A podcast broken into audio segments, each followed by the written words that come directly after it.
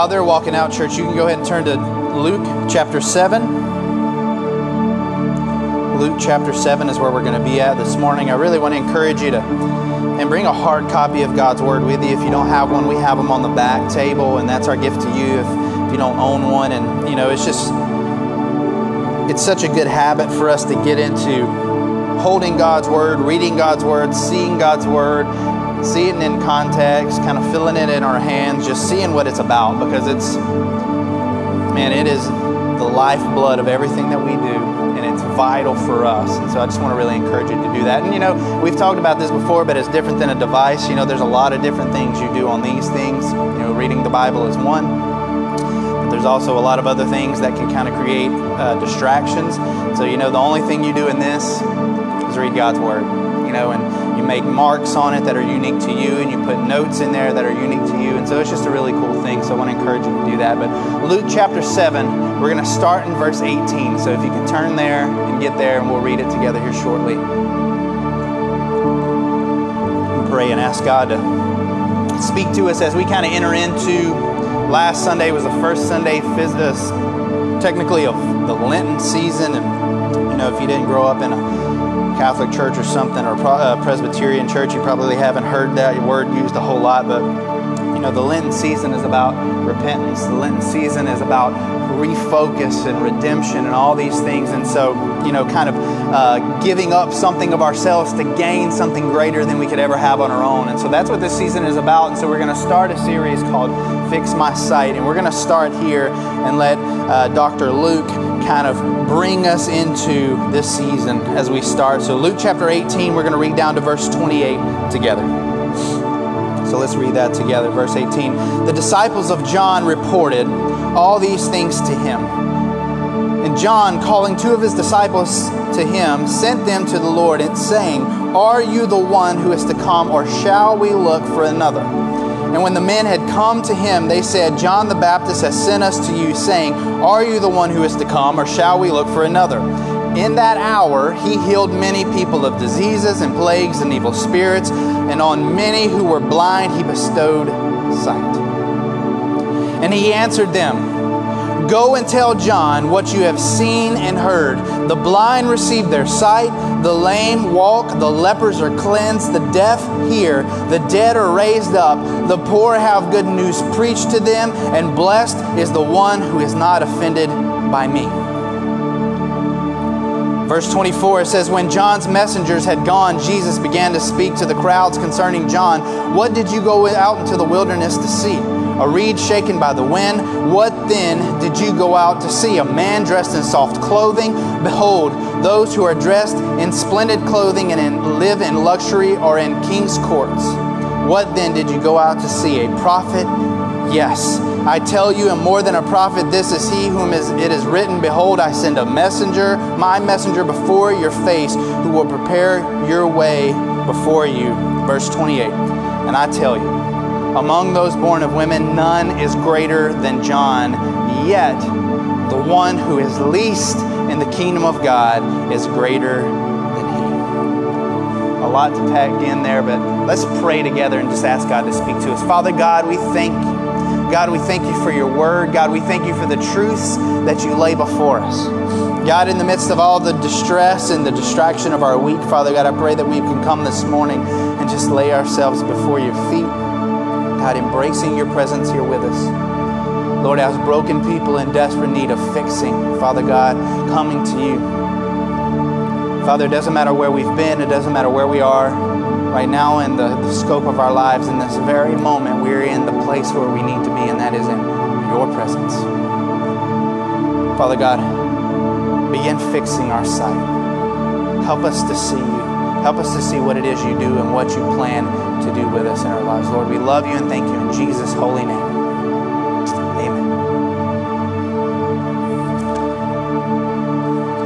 Like I said this morning, we start a series called Fix My Sight.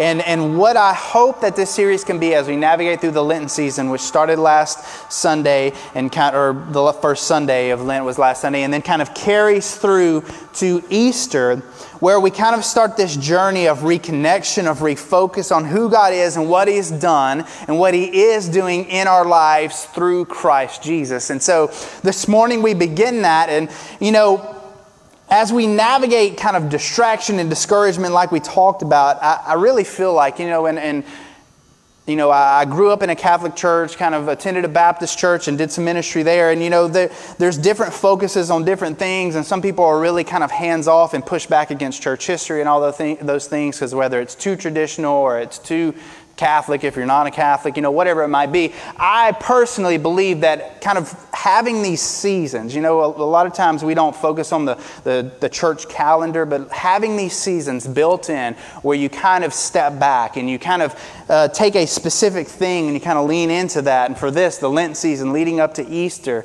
you know, it's, it's, such, a, it's such an important moment for us because it's pointing us to remember some things and some things that we need to remember. We need to remember the place at which God is working on us. We need to remember our need. We need to remember our sin. We need to remember our journey in repentance and of redemption and all those things that we find in Christ Jesus. And so this Lenten season kind of uh, brings that about in us. And so in this passage, you know, there's something very unique in this passage. And I kind of wrestled back and forth on how we would navigate this passage, but kind of looking at it through the lens of, of losing sight of where we're going, of what Christ has been doing, and what Christ has done. You know, I, I really believe what we see here is, is more applicable than we may realize. You know, maybe you've read this. I, I, most of you, if you've been in church long enough, you know who John the Baptist is. John the Baptist was kind of that guy that came in before Jesus. He's, he's Jesus' relative. He comes in and he's paving the way for who Jesus is. He's telling people about Jesus. And then Jesus comes and John kind of passes the torch to him. And then John is actually uh, beheaded not long after Jesus' ministry begins. And so, like, all these things happen. But John was so such a valuable person in the story because the Old Testament kind of prophesied about the, come, the coming of uh, John the Baptist. I mean, we read it down here uh, near uh, in verse 27, kind of the Old Testament prophecy that came uh, from Malachi. It says, Behold, I send my messenger before your face, and who, who will prepare your way before you. And so this is talking about John the Baptist. And so he's a vital element of this story. You know, and, and he was kind of the, the crazy uncle. I mean, he lived in the wilderness. He, uh, he ate bugs, you know, like all those things you heard in, your, you know, in the stories as, as kids, you know, and all that. But there's something that happens in this story that's very unique. And like I said, I think it's very applicable for us because in many ways the experience that John has is an experience that I believe all of us either have had, are having, or may have at some point in our near future. Because what's happening right here whenever we read these passages in John 7 17 is that, uh, I mean, sorry, in Luke 7, uh, 7 17 down, is that John is in prison. You know, in Luke chapter 3, we see where King, uh, the, the King Herod, he puts, he puts John in prison because of all the things that he's doing and because of the message that he's preaching and all these things. So, so in this moment, John is in prison. And so he's kind of shut off from all the things that are going on as far as the faith goes. And so these disciples come to him and they're communicating all these things that Jesus is doing. And so then we pick up in, in Luke chapter uh, 7, verse 18, and John says to his disciples, after he's heard all these things, he says, Go to the Lord and ask him, Are you the one who is to come, or shall we look for another? And so, what's happening here is this, and I want to be very clear, and we'll kind of talk about this as we move forward. This is not John having a moment of unbelief, okay? The prophet John is not having a moment of unbelief. But imagine, even in your own lives, and in what's happening here with John, he's, he's in prison, probably not being treated well. I mean, I imagine that prisons in this day and age uh, were not, uh, you know, anything like the prisons that our inmates settle into these days. But John's in prison. He's shut off from the experiential moments that are happening in the faith around him, these things that really have drove him his whole life. He's not seeing these things. He's not being around those things. He's not being able to interact with Jesus the way he was previously. I mean, he baptized Jesus before this. You know, so there's all these things that he was doing, that he's used to doing, that now he's being shut off from.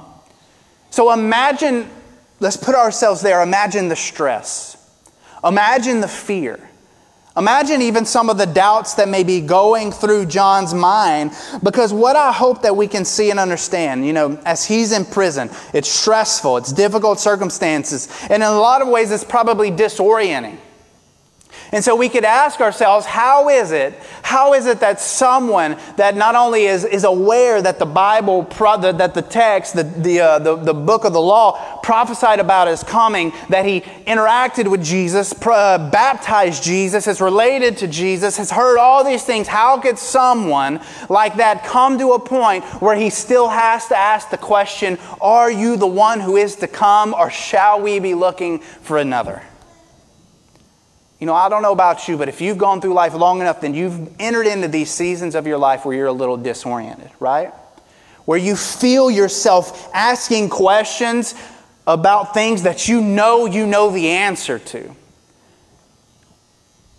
You know, and, and so what's happening is, is this, this disorienting moment is happening, happening in John's life. And, you know, when we think about this in kind of a more practical way, you know, when you think about when you're tired, when you're tired, physically exhausted, you've been at work all day, maybe you're up really late, maybe you work nights, you're trying to get up the day and do some things, and you're, I mean, I don't, my wife can attest to this. If I drive when I'm tired, it is not a safe experience for anybody. You know, the bumps are really lifesavers, the, the, the, the median things, and then the things on the side of the road, when they inputted that, they, they knew they were saving my life in my family's life when, when they installed those things on the street. Uh, because when you're tired, it affects your driving, right? It affects your responsiveness. It affects the way you see things and how you process information.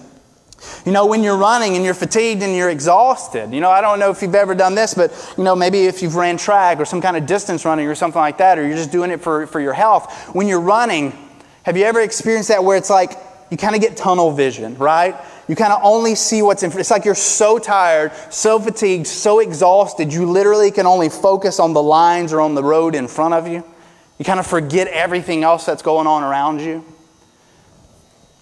You know, or when you're emotionally wrecked, you know, you've had some type of significant loss in your life, you know, and you're emotional, you know, and your eyes are filled with tears, or, or you're just emotionally just unstable. You know, it's, you're, you have trouble focusing, you're disoriented emotionally, physically, mentally, all those things that happen. And even in that, you begin to ask questions about things that you know the answer to.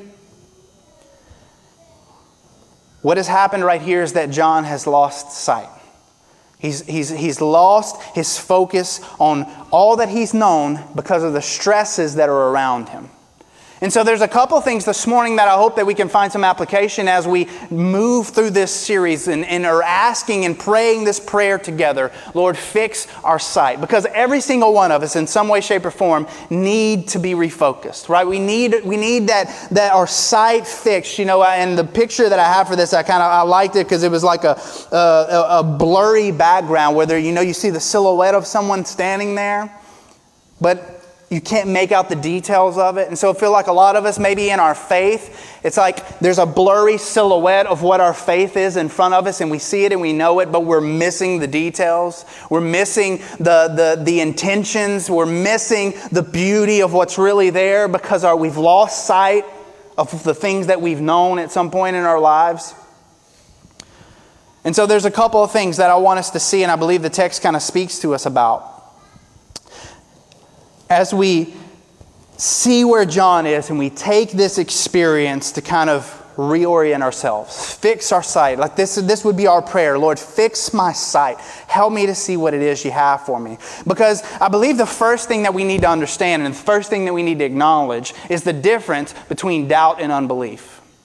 Because for a lot of you here, you know, a lot of us, our faith is not a, our problem. You know, we have some instance of faith or belief in who God is, and maybe some have some unbelief. And it, depending on the experience you've had in, in church or in your faith or in, in discipleship, whatever it might be, doubt has always been presented as a very, very, very negative thing. But what I, I hope that we can see as we begin this morning is the difference between doubt and unbelief. And so we pick up in verse 19 where John says, he says, calling to two of his disciples to, to, him, he sent them to the Lord, saying, Are you the one who is to come, or shall we look for a number, uh, another? Remember, this is the same man who is a relative of Jesus's, who grew up around Jesus, who baptized Jesus, who, who he has been hearing about and been reported to about all the things that Jesus has done. You know, John is used to the wilderness, and now he's confined to this prison. And so, what we see is we see a sense of doubt settle into John the Baptist in this moment. You know, the thing that we have to understand is even some of the best leaders in the Bible had moments of doubt. You know, we see uh, uh, Moses, he was ready to quit in Numbers 11. You know, we see Elijah in 1, King, uh, in 1 Kings 19. We see Jeremiah in Jeremiah 20, verses 7 through 9. You know, even Paul you know, who we would put up on the pedestal of like great disciples and apostles of Jesus Christ. Even Paul felt and knew these places of pressure and despair to points that felt like there was no end, that there was no uh, uh, moving beyond. In 2 Corinthians 1, verses 8 through 9, he says, For we do not want you to be unaware, brothers, of the affliction we experienced in Asia. For we were so utter, utterly burdened beyond our strength that we despaired of life itself. Like, do you hear the doubt? Do you hear the struggle in Paul's writing here? As he says, Listen, we were stressed and pressured to the point that we questioned life itself. He said, We felt that we had received the sentence of death. I mean, that's low, right? He says this He says, But that was to make us rely not on ourselves, but on God who raises the dead. You know, and this is this is where as we move into these things, the way that and, and if I had to subtitle this anything this morning, it would be this dealing with doubt. Because the reality is, doubt is something that will find itself into our lives one way or the other. No matter the level of our faith. We just read off several men of faith who we would put up there on the, the top tiers of men and women of faith. And they had moments of doubt. They had moments where they lost sight off of where they were going and what they were doing. And the thing about it is, we need to understand this there is a distinguishing factor between doubt and unbelief. Doubt says this doubt says, I can't believe. Unbelief says, I won't believe. Doubt is honesty, where unbelief is obstinacy. Doubt is looking for light, and unbelief is being content with darkness. See, there's a difference. There's a difference between doubt and unbelief. Doubt is a question of the mind, where unbelief is an action of the will. Where doubt in my mind says I'm struggling to understand, where unbelief says I don't want to understand. See, there's a difference. Know, I read this quote this week by Oswald Chambers. He says this He says, Doubt is not always a sign that a man is wrong. He says, It may be a sign that he is thinking. It may be a sign that he is thinking. And listen, and a lot of times in the church, because the church is, it wants to be so far removed from, from anything of the world that, you know, and we've talked about this a little bit before, but like we want to put faith and science on completely opposite ends of the spectrum when in reality those things collide together so beautifully. I have a science degree, and it, as I was going through school, there was so much about that that I said, this is more evidence about who God is than anything else I feel like I could have gotten into because of the intricacies of how our world and how our bodies work. That science and faith are not in competition against each other, but those things actually reinforce each other. And that in reality, if there's certain aspects of the Bible you can read that the Bible was way ahead of science, and if anything, science is just always catching up with what God's Word has already said. You know, there are passages in Psalms that talk about the blood being the life source of the body. And listen, it wouldn't be too long after that that human beings, we, science would figure that out, you know? And so there's so much that we need to understand that, that doubt even though it's not ideal. Like we want to be able to live in spaces and places where we are confident in who God is and what He's doing. But the reality is, because of the brokenness of mankind, we are going to find ourselves at places of doubt.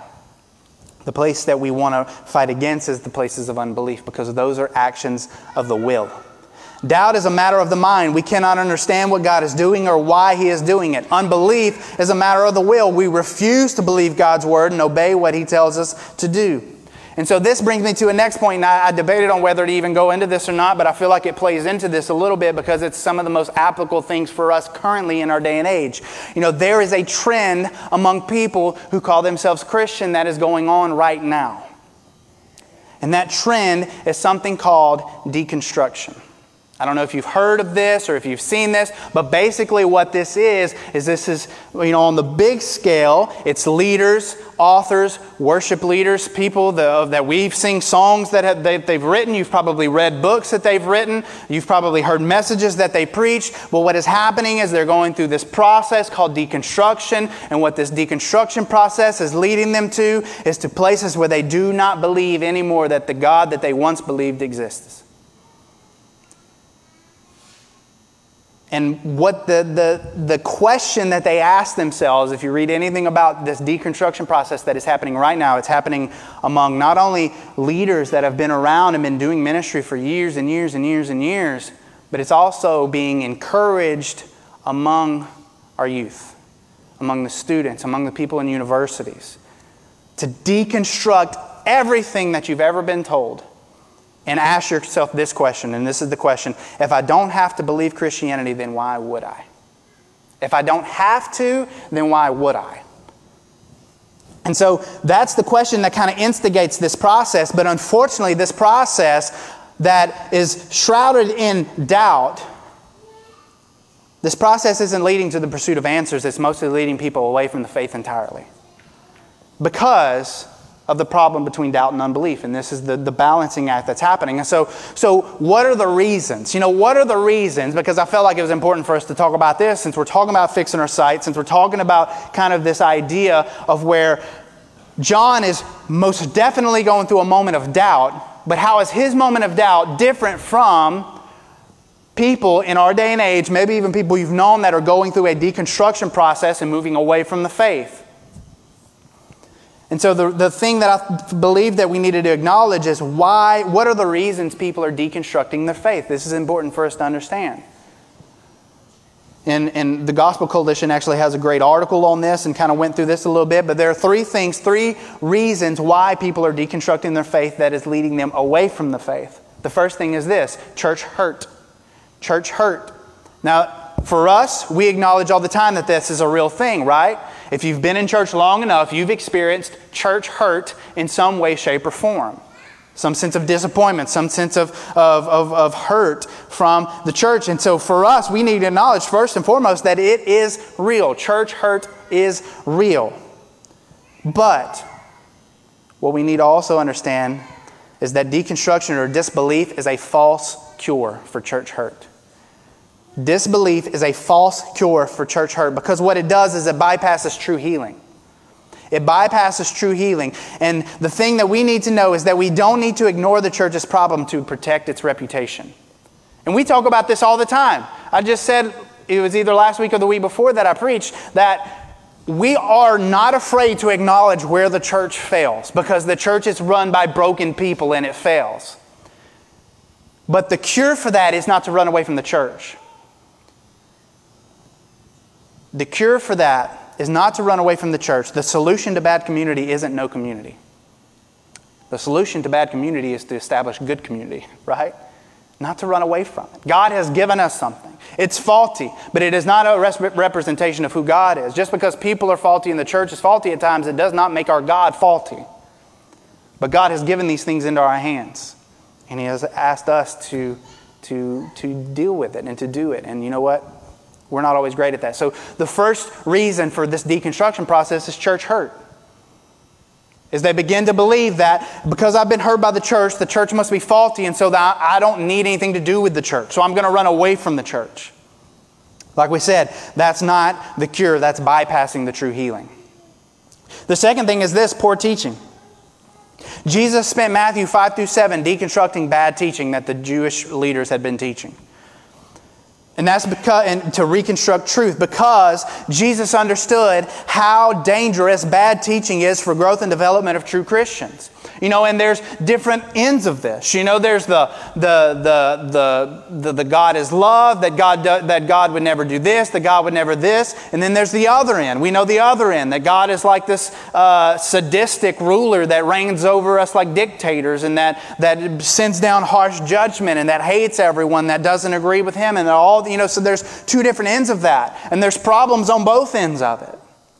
And so, for us, for people, we have to uh, understand first and foremost that the things we say and the things we teach, you know, we, we want it, man. It's just a bit, you know, a lot of people say, well, you know, it, church isn't about the teaching, it's just about the community, it's about worshiping God and all these things. But we have to understand the things we teach are vital to how people worship God. The things we teach are vital about how people experience the Christian faith. When we talk about salvation, when we talk about true worship, when we talk about all these things, they are absolutely vital. So, poor teaching is the reason why many people are entering into these spaces of unbelief and deconstruction. And so, for us as Christians, we have got to see the value in the things that we teach. The last thing is this. In all, in all honesty, I think this is the most, um, probably the most true reason for deconstruction, and it's the desire to sin. It's the desire to sin. Because listen, it's convenient timing when we live rebellious lives of sinful pursuits and we find ourselves deconstructing our faith, especially the faith that we grow up in. You know, it's, it's convenient timing. Or even in the day and age we live in now, even with our students and things, I mean, it, we want to deconstruct our faith because it makes us feel better about the things that we want to do, right? The things that we know we shouldn't do. And so the way we enter into the things that we want to do is disproving the things that we were taught, right? We, wanna, we, we don't want to believe that because if I don't believe that, then it makes everything I do here feel better. It makes me not feel as bad about it. And so what we see is this deconstruction it's, it's a poison, not a medicine. It supplements the sin that is killing us rather than healing us. And so these things are, are things that are feeding into this idea of unbelief and deconstruction, where for us, and where I believe we learn from John is that the only true and eternal cure for these deeper wounds, whether it's church hurt, whether it's poor teaching, whether it's a desire to sin, the only true cure is Christ. And so the question for us is if we are in doubt, if we've been in doubt, if we're moving into doubt, or we're dealing with people who are having doubts, how are we dealing with doubt? Because I, I believe that being at a place of doubt is not a terrible place for us to be. Because of this, I read this this week. It says if a man fights his way through the doubts through his doubts to the conviction that Christ is Lord, he has attained to a certainty that the man who unthinkingly accepts things can never reach. And so, what is that telling us? That's telling us that the person who fights through doubt to find Christ has a more firm footing than the person who just believes by blind faith. Listen, the Christian faith was not set up for us to put our faith in something without even thinking about it.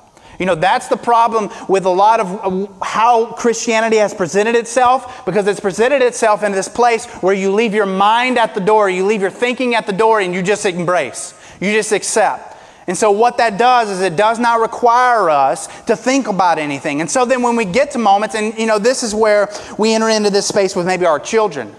You know, for us, that's when we have to be careful. We have to be very, very careful when we are communicating faith and salvation and belief to our kids because we never, ever, ever want to give them the indication that you need to just believe in this without thinking about it.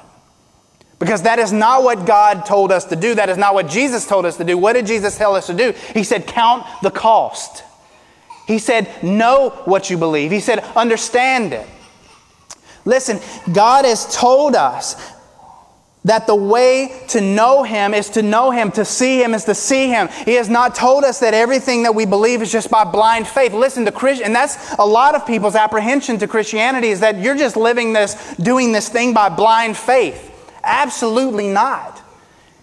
There is evidence, there is truths, there is proofs that God has given us that we can be confident in what we believe and how we believe it. And so, what we have to understand is doubting is not the enemy, but it's the direction that our doubting brings us that can be the enemy to our lives. And so, what happens? You know, the thing we need to know is doubting does not prove that a man has no faith, but it only that his faith is small. What did Jesus say about small faith? What did he say about faith of a mustard seed? He said it can move mountains. So the problem is not about the doubt. The problem is not even about the lack of faith if faith is, there. But the problem is the process at which we deal with the doubt, the direction at which we go. Because listen, a lot of times, especially people in this deconstruction process, if we're honest with ourselves, And if they're honest with themselves, they're not finding answers because they don't want the answers they may find. You know, because the thing is this, and where I believe John gives us encouragement and where John gives us direction, is that when Jesus leads us in our doubting, this would be the second last thing this morning, when Jesus leads us in our doubting, we find the truth. In the process of our doubting, if we go to the source, we will find the answers. And so we can, we can say to John, John, you shouldn't have doubted. John, you shouldn't have wondered. John, you shouldn't have had these questions. Dude, you baptized Jesus. You saw, you experienced that moment with him. You heard about him. You grew up around him. You saw him as a kid teaching in the synagogue like you knew the things he was capable of doing and you still doubted. But just like you and me, we enter into spaces like John where we're afraid, where he's in prison, where he has been disconnected from the other community of faith that maybe he was involved in. And so the he, he begins to think in his mind, you know, when you're, I can't imagine. And you know, a lot of us, I believe we find ourselves in prisons of isolation, right? Where we've disconnected ourselves from the faith so far that we begin going through our mind, golly, do, do I believe that? Like, did that really happen? Does God really have this for me? Will God really do this for me? Can God really do this? You know, it kind of goes back to the Genesis, uh, you know, Genesis 2 situation, Genesis 3, where the serpent slithers in and he says, I mean, did God really say that? You know, and even in that sin, Adam and Eve didn't become any less God's children in that moment, but there were repercussions. There were ripple effects, obviously, that affected us for eternity, but even in that moment, God showed them mercy. But for us, we have to understand when Jesus leads our doubting, we will find the truth. And so if we if if all the questioning of John and everything that he's did, the thing that we can say, and the the the the, the thing that John does do right is he goes to the source. He tells them, he says, go and tell, and, and so when, when he sends them, he says, go to the Lord, ask the Lord these questions. What does he get? He gets answers. If we have doubts about who God is, what should we do? Go to God. If we have questions about what, what Jesus has required of us, of what Jesus wants to do, go to Him. Seek Him. Seek His revelation. Seek the community of faith that He's given us around us. Because if we go to Christ, if Christ leads us in our doubting, we will find the answers. John didn't pursue an unbelief, but he dealt with his doubt by pursuing the source. And what did Jesus do? Jesus sent him answers. But remember, if people aren't finding answers, typically they aren't looking because they don't want the answers they will find. Listen, it's so much easier for us to move away from the answers. To move away from those things that, because what they do is if we know the truth, then those truths hold us accountable. If we know the truth, then those truths begin to lay out before us the path at which we should walk. But if we push away from the truths or we don't seek those truths, then we'll find our place at a point where the living on this end is more comfortable. Listen, if we go looking for Christ, even if we approach Him with doubts, I have no question in my mind. If you have doubts today about your faith, about who Christ is, about what He's done or what He's doing, even if we approach Him with doubts, He will provide us with the vision to see and hear He will fix our sight to be aware about what He is doing. He will reveal the evidence to us of His glory around us. And that's what John needed. That's what John needed is John just needed a reminder. How many of us need a reminder about who Christ is in our life sometime, right? John needed a reminder. And John prayed the prayer by asking these men to go to Jesus, even though there's doubt, even though you can see the doubt in the situation. He went to the source, and what did he find at the source? He found the answers that he needed. He found the answers that he needed to have the faith and the confidence in who God is and what God was doing. And then we would read this in verse 28. He says, Jesus says this, he says, I tell you, among those born of women, there is none greater than John. There is none greater than John. So there is a moment here where Jesus is acknowledging that John is a faithful man, even in his doubt, that you can be faithful to God, even if that faith is small, and be in God's will for your life. That John sought the answers and Jesus gave him the answer. But then we need to understand this the second half of this verse says this it says, Yet the one who is least in the kingdom of God is greater than he. So, what does that mean? That seems very confusing. And there are some spaces, there are some circles of Christianity that would say that this is a proof text for something called purgatory. If you've ever heard of that, basically it's a space in between heaven and hell that you settle in because they're like, I mean, if John, right, if John's that great, and there's no one greater than John, but he's, you know, the, the, the least in the kingdom of, like, there's got to be some space where us poor, messed up people can be to maybe get as good as John was. But you know what? I, I truly believe that this is actually a proof text for something far more life changing and joy inducing than some waiting area before we go to heaven. You know, John was special as a prophet because, like, unlike any other prophet, John had the privilege to say, He is here instead of He is coming. John got the experience of that. So there was something unique about John on earth that no other prophet before him was able to do. But what I believe this text reminds us about more than that, it's, it's reminding us of a beautiful truth when we face doubt when we face doubt, some beautiful truths that we need to know. The first thing is this for one, that we have a more complete revelation of who Christ is and what, what he has done than John, who walked with him. Because what do we have that John didn't have? We have a revelation, a revealed word about who Jesus was, the fact that Jesus died, that Jesus rose again, that Jesus gave us the Holy Spirit, that Jesus empowers His church to grow and to build, and that the church was dying for Him, that the church was, was thriving, that the church was doing. We have so much more, and it kind of piggybacks off of this idea where Jesus would even say to His disciples whenever He was being, when He was ascending into heaven, He said, Even greater things than this will you do because I'm going to be with the Lord, because God knew, Jesus knew that the revelation of all that He had done would be more beneficial for us today. And so we would say, well, I feel like if, if I walked with Jesus, then that would be more beneficial and then I would be more faithful. Judas walked with Jesus. Judas did ministry with Jesus, and what did Judas still choose? Judas still chose the wealth of the world over Jesus. If you were to be walking with Jesus today, it would not make your faith any stronger. It didn't make theirs. But God has given us something greater than that. God has given us the full experience of who Christ is and the indwelling of the Holy Spirit that they did not have.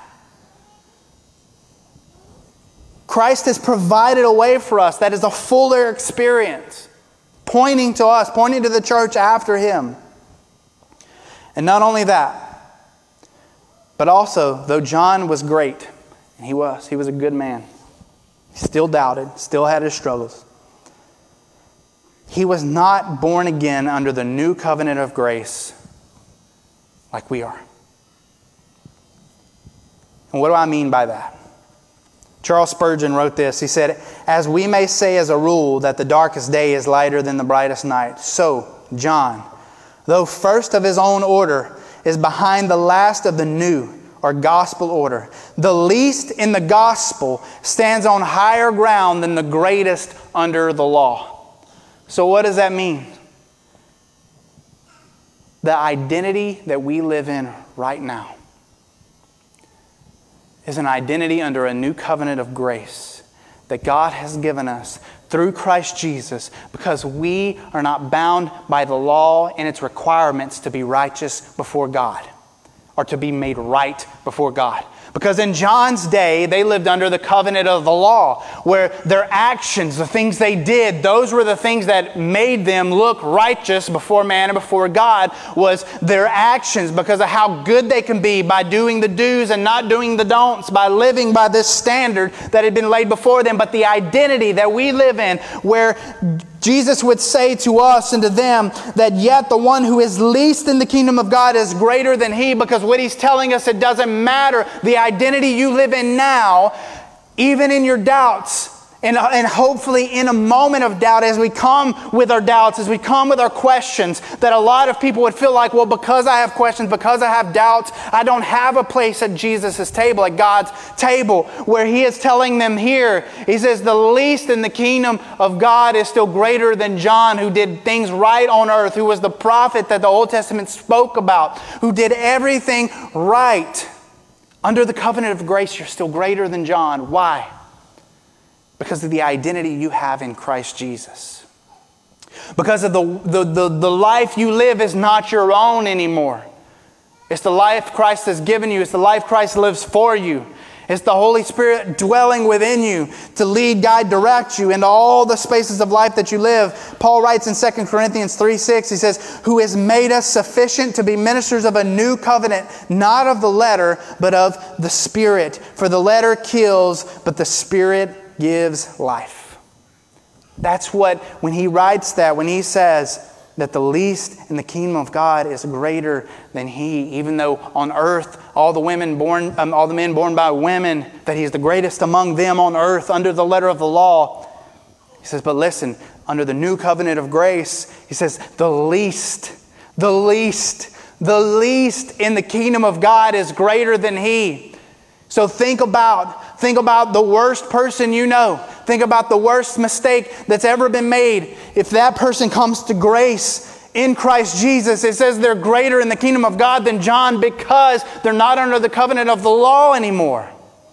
And so when we come with our doubts, when we come with our fears, we don't have to run away from Jesus because we have those, but we can come to Him. And even in our sin, even in our little, tiny, itty bitty, young, immature faith, if we come to Him, we're still great in the kingdom of God. Because He has purpose, He does not give up, He does not let go of us. He says He holds on to us. And so we still have a place in the work that God is doing. So come to Jesus with your doubts because He's going to give us answers. It may not always be the answers we want, but He's going to give us the answers that we need. Because of that new covenant we live under. Hebrews 8, verses 6 through 13. I, I, want to encourage you to go back and to read this. Hebrews 8, 6 through 13. It says this It says, But as it is, Christ has obtained a ministry that is as much more excellent than the old as the covenant he mediates is better, since it is enacted on better promises. For if that first covenant had been faultless, there would have been no occasion to look for a second. For he finds fault with them when he says, Behold, the days are coming, declares the Lord, when I will establish a new covenant with the house of Israel and the house of Judah, not like the covenant that I made with their fathers on the day when I took them by the hand to bring them out of the land of Egypt, for they did not continue in my covenant, and so I showed no concern for them, declares the Lord. For this is the covenant that I will make with the house of Israel after those days, declares the Lord. I will put my law into their minds and write them on their hearts, and I will be their God, and they will they shall be my people, and they shall not teach each one his neighbor and each one his brother, saying, Know the Lord, for they shall all know me, from the least of them to the greatest. And for I will be merciful toward their iniquities, and I will remember their sins no more. And speaking of a new covenant, he makes the first one obsolete, and what is becoming obsolete and growing old is ready to vanish away. So, what he is telling us is that in Christ Jesus, this old way that kept us just out of arm's reach of who God is and what God is doing has been made obsolete in Christ Jesus because he has given us a better, a better covenant, a better covenant of grace that as we come with our doubts and as we pray this prayer together, fix my sight, that maybe you have doubts about who Christ is pursue those answers in Christ. That maybe you have doubts about how Christ, how God can use you as a parent, as a, as an employee, as a, as a husband, as a wife. That you come to Him and He will give you answers about how those things go. You may not like it. You may not like the way it lays out. You may not like the things it asks of you. But it's going to be given to us under the context of who we are in Jesus if you put your faith in Him and the confidence that comes with knowing that it's under this covenant of grace that is not dependent on my ability to keep my side of the bargain. That Christ has already kept my side of the bargain on my behalf, and He has called me to just walk in that, to live in that, to pursue that. And so, as the worship team comes, we're going to sing this morning. But I ask us, I ask us to do this this morning as we consider this in our own lives, as we consider this, that you would ask God to reveal to you what are the spaces where my vision of who God is and what God is doing in my life, where my vision is blurred, where I'm not seeing things the way that I should, where maybe I'm like John and I'm even asking myself, I mean, is this the one that I need? Is this the path that I should go? Is this the direction that I should be walking? And for us to understand, first and foremost, it's not wrong to ask those questions. It's not wrong to live a faith that you think about, that you have questions about. The problem is, and where we can get ourselves into issue, is where are we going for those answers? If we're pursuing Christ for those answers, I promise He will give us the answer. He will reveal to us the truths about what it is He has for us and the direction He has us to go. And so the, the, the, the question for us is that we would ask ourselves, Lord, where do I need my sight to be fixed? And that we would ask in confidence, Father, fix my sight. Reveal to me those spaces where you want to reveal to me a truer, more detailed, more beautiful image about what it is you have for me and what it is you want me to do. Or maybe it's this this morning. That maybe we would have the courage and confidence because of the working of the Holy Spirit beginning in our lives this morning that you would say that I've pursued those answers in unbelief that I have not and do not believe in who Christ is and what He's done. And if that's the case, if you're able to be honest about that this morning, then I would say begin to pursue Christ for those answers.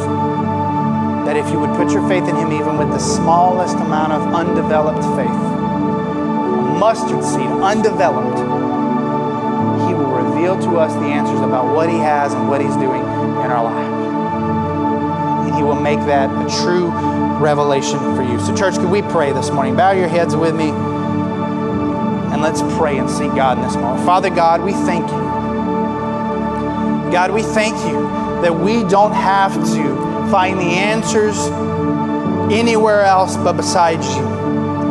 Now, Father God, I pray that you would point us towards the resources, point us towards the people where we can go and find the questions to our doubts. Lord, that I pray that you would help us to be prepared for the answers that you may have for us, if they may challenge us, if they may convict us, if they may press against us a little bit to, to get rid of some things in our lives that are distracting us or that are holding us back.